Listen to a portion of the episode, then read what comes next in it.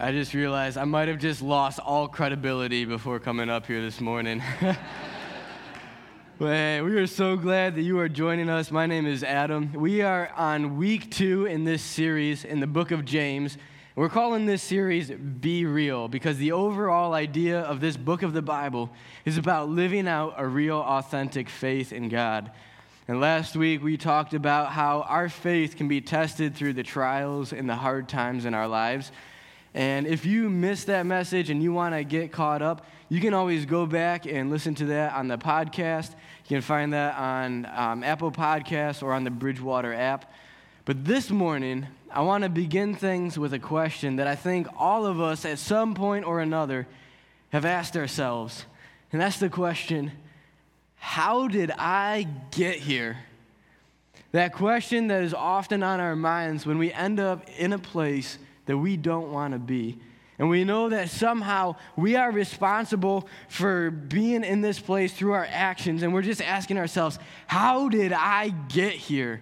Maybe you feel like you just made a few little mistakes and things in your life blew up. And you're asking yourself, how did I get here? Or you've got some secret sin or struggle in your life. And you told yourself that you could keep it under control, that you could stop at any time. And then it hit you that this actually has a hold on your life and you feel trapped. And you're asking yourself, how did I get here? Maybe over time, you've gradually become a kind of person that you didn't want to be. You've hurt people that you didn't want to hurt. And you want to figure out how you got there so that you can make sure that never happens again. And even if you're not in a low point in life right now, I think that this morning's conversation from the book of James can still have a really big impact on your life because it's not just about uh, figuring out how we got to where we are now and retracing our steps, but it's about knowing that so that we don't end up there again. And so this morning, we're going to be tackling the question how did I get here? From James chapter 1, and we'll be in verse 13 to start. We'll also have it up here on the screen for you to follow along. And this gives us the first part to answering our question. It says, When tempted, no one should say, God is tempting me. For God cannot be tempted by evil, nor does he tempt anyone. And so, if we are in a bad place in life because of decisions that we've made, we can't point our finger at God and be like, He tempted me to make these bad decisions, and He's the one who got me here. And some of you might be thinking, all right, I knew that. That's Sunday School 101. God doesn't tempt people. But last week we talked about how God places trials and hard times in our lives.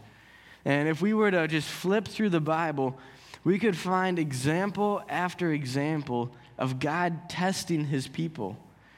And one of the examples in the Old Testament is when the nation of Israel had escaped from Egypt and they were living in the wilderness, and God was providing for their needs. And this verse says, Then the Lord said to Moses, I will rain down bread from heaven for you. The people are to go out each day and gather enough for that day. In this way, I will test them and see whether they will follow my instructions. And the people that James was writing to, they probably knew Israel's history and these kinds of stories in the Bible. And so they could have pointed at a story like this and been like, see, look, God tempts people. And that's why James is trying to make a very clear distinction here between a test and a temptation. The way the ESV Study Bible puts it is God tests his people so that their character can be strengthened, but he never lures people into sin. And this is so important for the way that we deal with temptation in our life. After all, if temptation did come from God, if He was trying to trip us up and get us to stumble, we couldn't look to God for help because He would be the one trying to trip us up. But the fact is that God does not tempt us. And so when we are facing temptation in our life, we can turn to God for help. And so if temptation doesn't come from God, where does it come from? And so we're going to unpack this a little bit more, starting in verse 14. It says, But each person is tempted when they are dragged away by their own evil desires and enticed. So temptation doesn't come from God, but it comes from our evil desires. And those desires can look different from person to person. It's those things that make us feel good. And even if you've been a Christian for a long time, even if you're older in age, it doesn't mean that you don't ever have this desire for things that you shouldn't have. And there's no point in our lives where we've graduated from being uh, under the influence of temptation in our lives or being faced with temptation. The, the truth is that temptation is a reality that we can't escape. And that can sound really discouraging, but the good news is that it is not a sin to be tempted. Even Jesus was tempted. He was in the wilderness for 40 days, and Satan visited him. And Satan told Jesus to look out at all the kingdoms of the earth. And he told Jesus that if he would just bow down to him, then he could give him the throne over all of these kingdoms. He was basically giving Jesus an out. Instead of going to the cross and dying for people's sins, he could just set up his own kingdom on earth. And all he had to do was bow down to Satan. But Jesus did not give in to that sin. And it's not, or that temptation, it is not a sin to face temptation, but we sin when we give in to that temptation. And here in this verse, James uses the words dragged away and enticed. And he's kind of painting a picture here of a fisherman or a trapper. Now, I really like fishing, but to be honest with you, I am not good at it. I probably catch more seaweed and tree branches than I do fish. But over the summer, I actually had some decent success with trapping animals in this kind of trap. I had this raccoon problem over the summer where they were getting into my trash cans and just like ripping things apart. And so I borrowed one of these traps from one of my buddies, and this is a really humane trap. It doesn't hurt the animal. You just put some bait in there, and they walk in, step on the lever, and it closes the back door behind them, and then they can't get out. And so I baited this trap with whatever I thought a raccoon would like a corn cob. I'm like, if they like my trash, they'll like this corn cob. And when I was setting this trap, I had my dog with me and I was keeping an eye on him. And then all of a sudden, I'm like, where did my dog go? And so I was looking around for my dog and I hear, burp, burp, burp, and I checked the trap. And, and there he was. I don't even think he was enjoying the corn cob anymore. He's just like, where am I? Why can't I get out of here?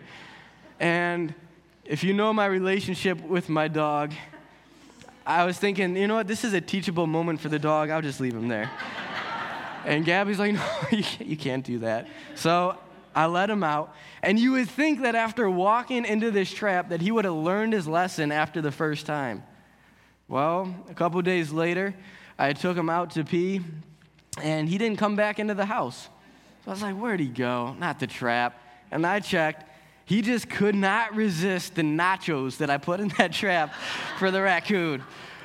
Uh, and so, on a more serious note, I think a really important question for all of us is if Satan was setting a trap for you, what would he use for bait? Like, what is that desire within your heart that you are willing to try to fulfill, even though you know you shouldn't have it, or try to fulfill it in ways that you know that you shouldn't. And it's temptation that is just the first step in this negative cycle that can really ruin our lives. Let's keep on reading in verse 15. It says, Then after desire has conceived, it gives birth to sin. And sin, when it is full grown, gives birth to death. Now, this is kind of a strange way to put it, but what James is doing here is he's kind of painting the picture of a family tree. Desire gives birth to sin, sin gives birth to death. Death is the grandchild of desire. And maybe you're a little bit confused at how our desires can lead to death. Or maybe you think that's a little bit extreme, probably even feels like an empty threat. And if you're a parent, you've probably given at least one empty threat to your kid before, right? Like you're, you're somewhere and you tell your kid, all right, time to go. If you don't get ready, I'm going to leave without you, even though you know it's going to be a lot more work to come back for them later. And your kid probably knows that too. Like, they're not going to leave without me. Do, do, do, do, do. They just keep doing their thing because they don't take it seriously. And I think it's hard to be convicted by something or motivated by something that we don't understand or something that we don't take seriously. And I think that we could read a verse like this that's talking about death and be like, eh, I don't know, that's confusing or sounds like an empty threat to me. And so I want to take just a little bit of time now to unpack what this means. And the Greek word for death covers a broad range of meaning. And I think that the full range of meaning of this word is appropriate for the way that it's being used here. So, death can refer to physical death. And I don't think it's out of the question to believe that some patterns of sin and destructive behavior can lead to physical death. And so instead of just brushing this off, I think we should take this with caution. This can also refer to spiritual death. And spiritual death is separation from God for the rest of eternity. It's the opposite of everlasting life and being with God in heaven when you die. And the way that we can experience everlasting life and be with God in heaven when we die is by placing our faith in Jesus for salvation and repenting of our sin. And to repent means a change of mind, a change of mind about our sin, where we see our sin the way that God sees it, and we recognize that it is wrong and it leads to a change in actions where instead of following after our sin, we're trying now to follow after the example of Jesus. And this doesn't mean that you're perfect and that you don't ever sin, but you're headed in the right direction following after Jesus. And I think it's appropriate to say that if you are caught up in a pattern of sin in your life and you're just okay with that, and this has a hold on you, and you're just walking down that path, it might mean that you've never believed in Jesus for salvation and repented of the sin in your life. And it could mean that you are on a path that leads to spiritual death. And this is honestly a worse consequence than even physical death. And even if I'm off base about this, I think we can all agree that death is a heavy word. And at the very least, James here is talking about a really severe negative consequence. But there is good news. No matter where you're at this morning, if you're just struggling with temptation, maybe you give in more than you want to, maybe you have this pattern of sin in your life. The good news is that temptation is a process that we can stop. And just based on the fact that you are sitting here in this room this morning, means that there is hope for you, that the last page of your story has not been written yet. And you can overcome temptation in your life. You can break free of the grip of sin in your life. And it is so worth it to do whatever it takes in order to gain that freedom whether it's reading the Bible on a regular basis, talking to God in prayer, praying when you're tempted, making that commitment to come to church or get connected in a small group. Because I don't think that if we are Christians and at the end of our lives we're with God in heaven, that we would ever think to ourselves, wow, temptation was hard. I wish I didn't put up as much of a fight. That just wasn't worth it.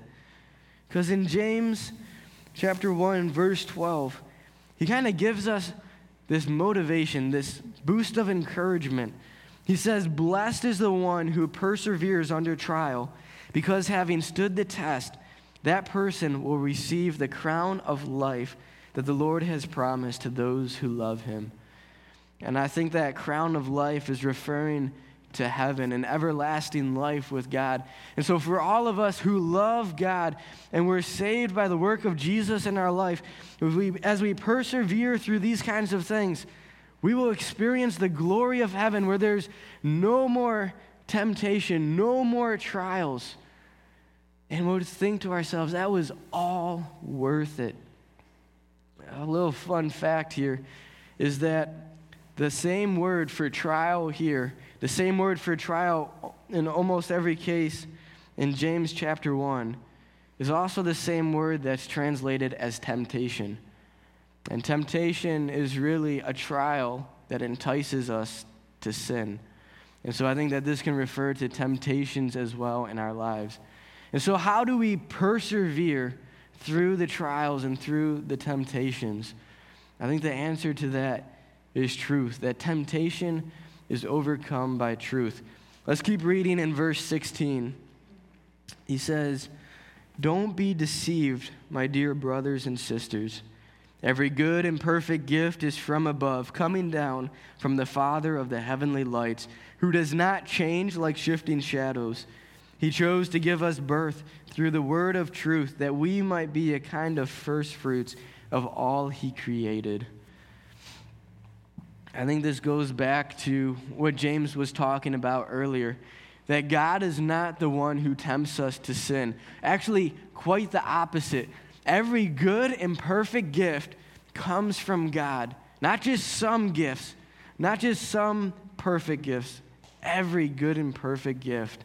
And among them, the gift of salvation is the best gift that God offers us.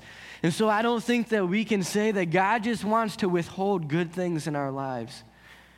I think God doesn't want us to have the desires for things that we shouldn't have or go looking for the right things in the wrong places.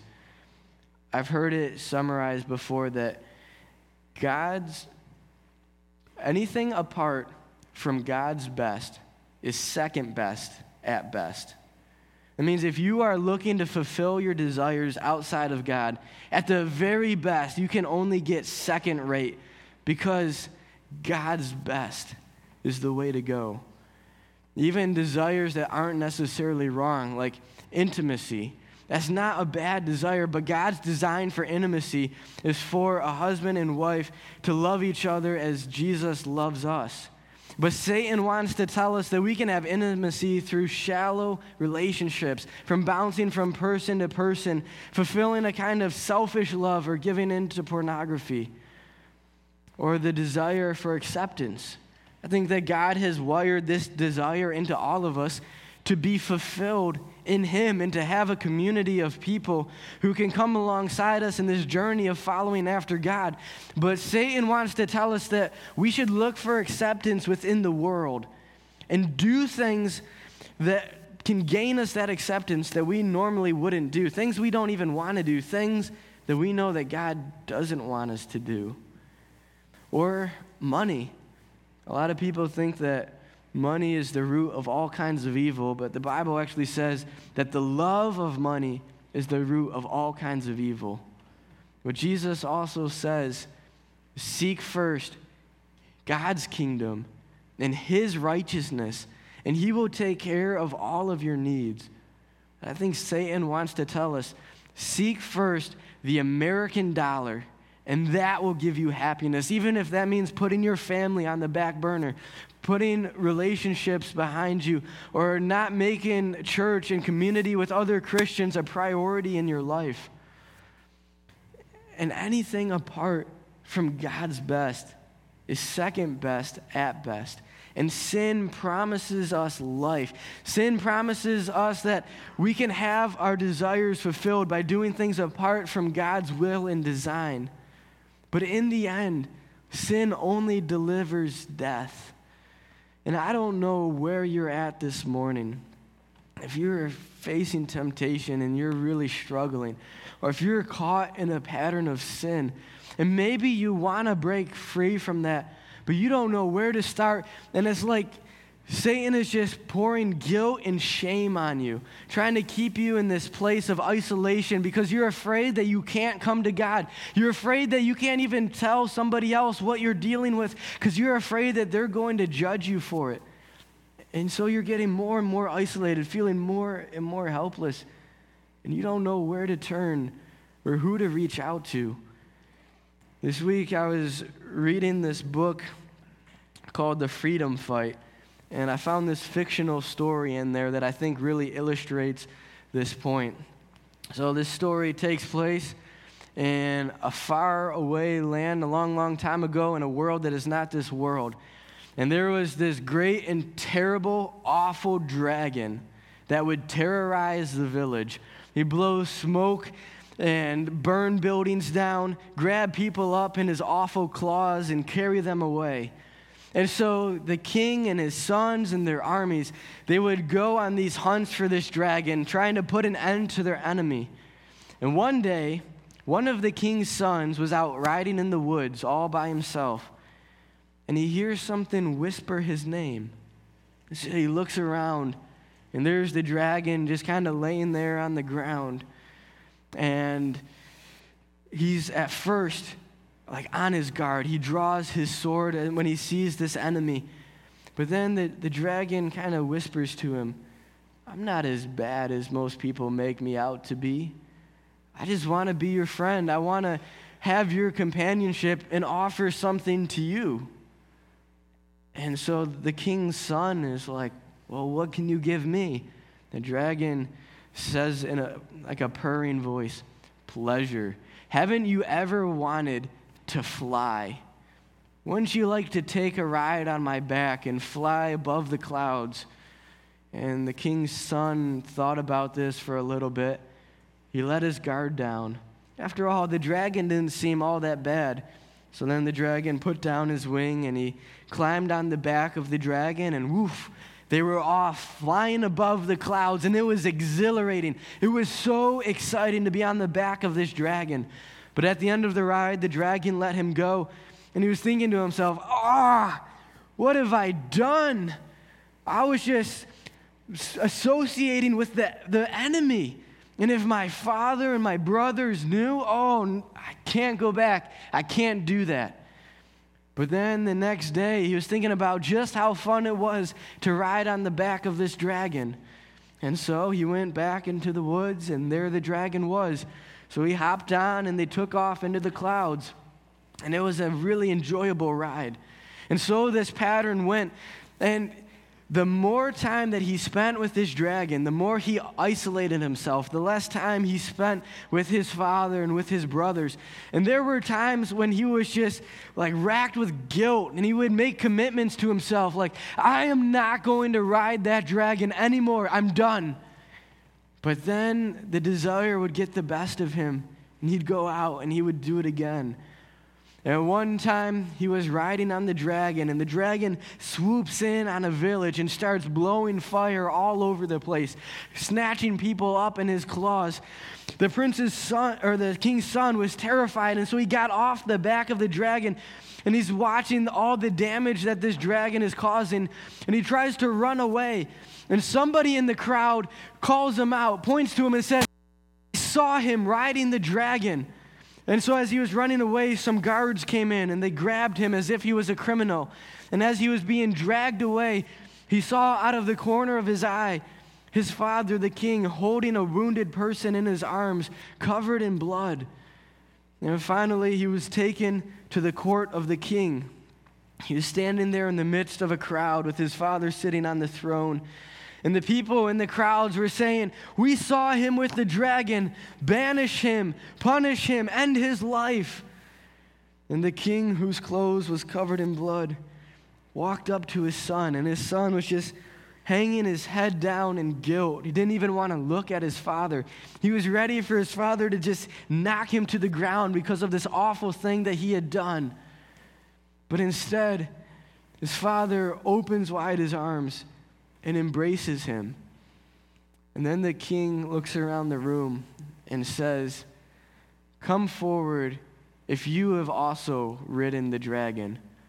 And then one of the other king's sons, who was known all throughout the land for having his life all put together and being a real stand up guy, he came forward. And then other people in the crowd also came forward who had ridden the dragon. And the king looked around at all of them and he said, By yourself, you cannot resist this enemy, but together we can stand a chance and fight against him. I think that Satan wants us to just be so overcome with guilt and shame in our lives that we won't run to God, that we won't look to other people for help. He wants us to believe this idea that we are the only ones who have this sin or this struggle in our lives. Nobody else knows what that's like. Their lives all look put together.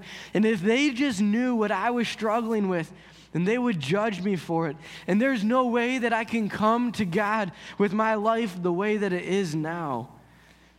But last week, we read a verse about how Jesus, as a human, knows what it's like to go through pain and suffering.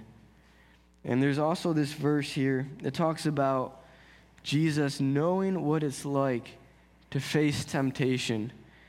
In Hebrews chapter 4 and verse 14, it says, So then, since we have a great high priest who has entered heaven, Jesus, the Son of God, let us hold firmly to what we believe. This high priest of ours understands our weaknesses, for he faced all of the same testings we do, yet he did not sin. So let us come boldly to the throne of our gracious God, and there we will receive not judgment, but his mercy, and we will find grace to help us when we need it the most. And when we think about the humanity of Jesus, sometimes I tend to think that Jesus knows what it's like to feel pain, but he's, he's God. He doesn't know what it's like to face temptation.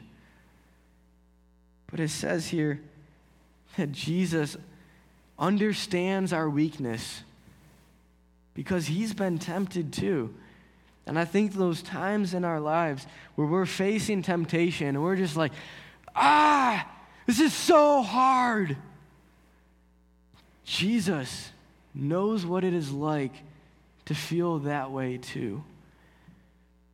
And he wants you to run to him. God doesn't want us to just run away from temptation in our lives. He wants us to run to him. And I think that's the application for this morning to run to God. I don't know exactly what that looks like for you.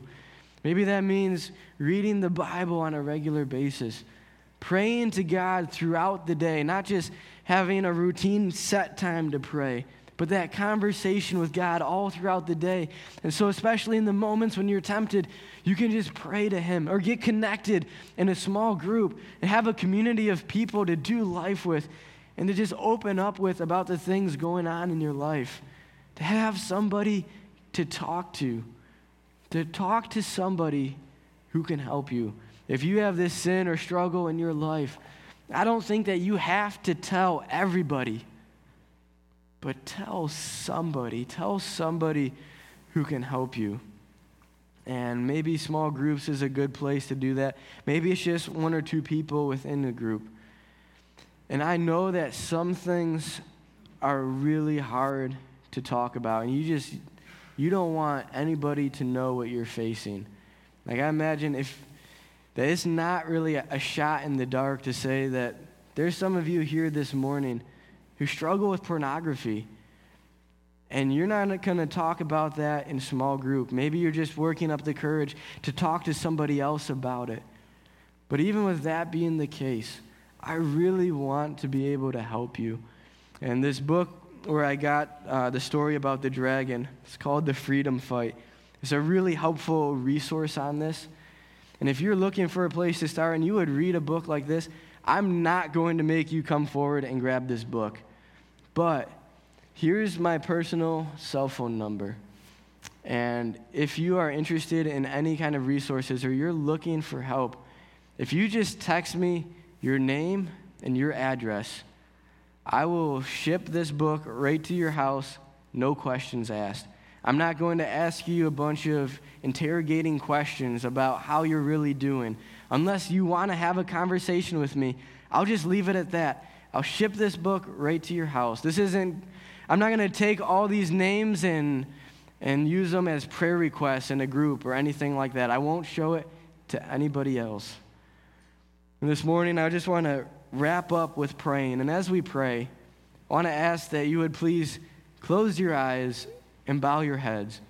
And if you want to take me up on this offer and shoot me a text, you can go ahead and put my number in your phone while we're praying. And nobody else is going to be looking around. This is just between you and God. Let's pray. Heavenly Father, I thank you that you don't tempt us.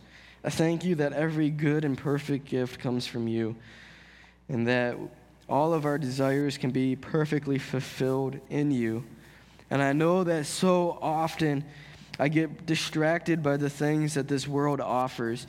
Sometimes I think that what sin offers me is better than what you say is best. And I just ask that you would give us discerning minds uh, and just keep that reminder that Satan is trying to deceive us with our desires and get us to stumble. Satan doesn't want to give us good and perfect gifts, he just wants us to experience death. And God, I thank you that in our weakness, we are not alone. I thank you that in our weakness, we have each other, that the church can be a hospital for the sick, not just a museum for people who have it all together. And I ask that we would take advantage of that, that we would be open about what's going on in our lives so that we can experience healing. And I thank you for the example of Jesus, and we can know that he understands our weakness as well. But in every way, he was the perfect example, and he did not give in to temptation. Please help us to follow that example. I pray all this in Jesus' name. Amen.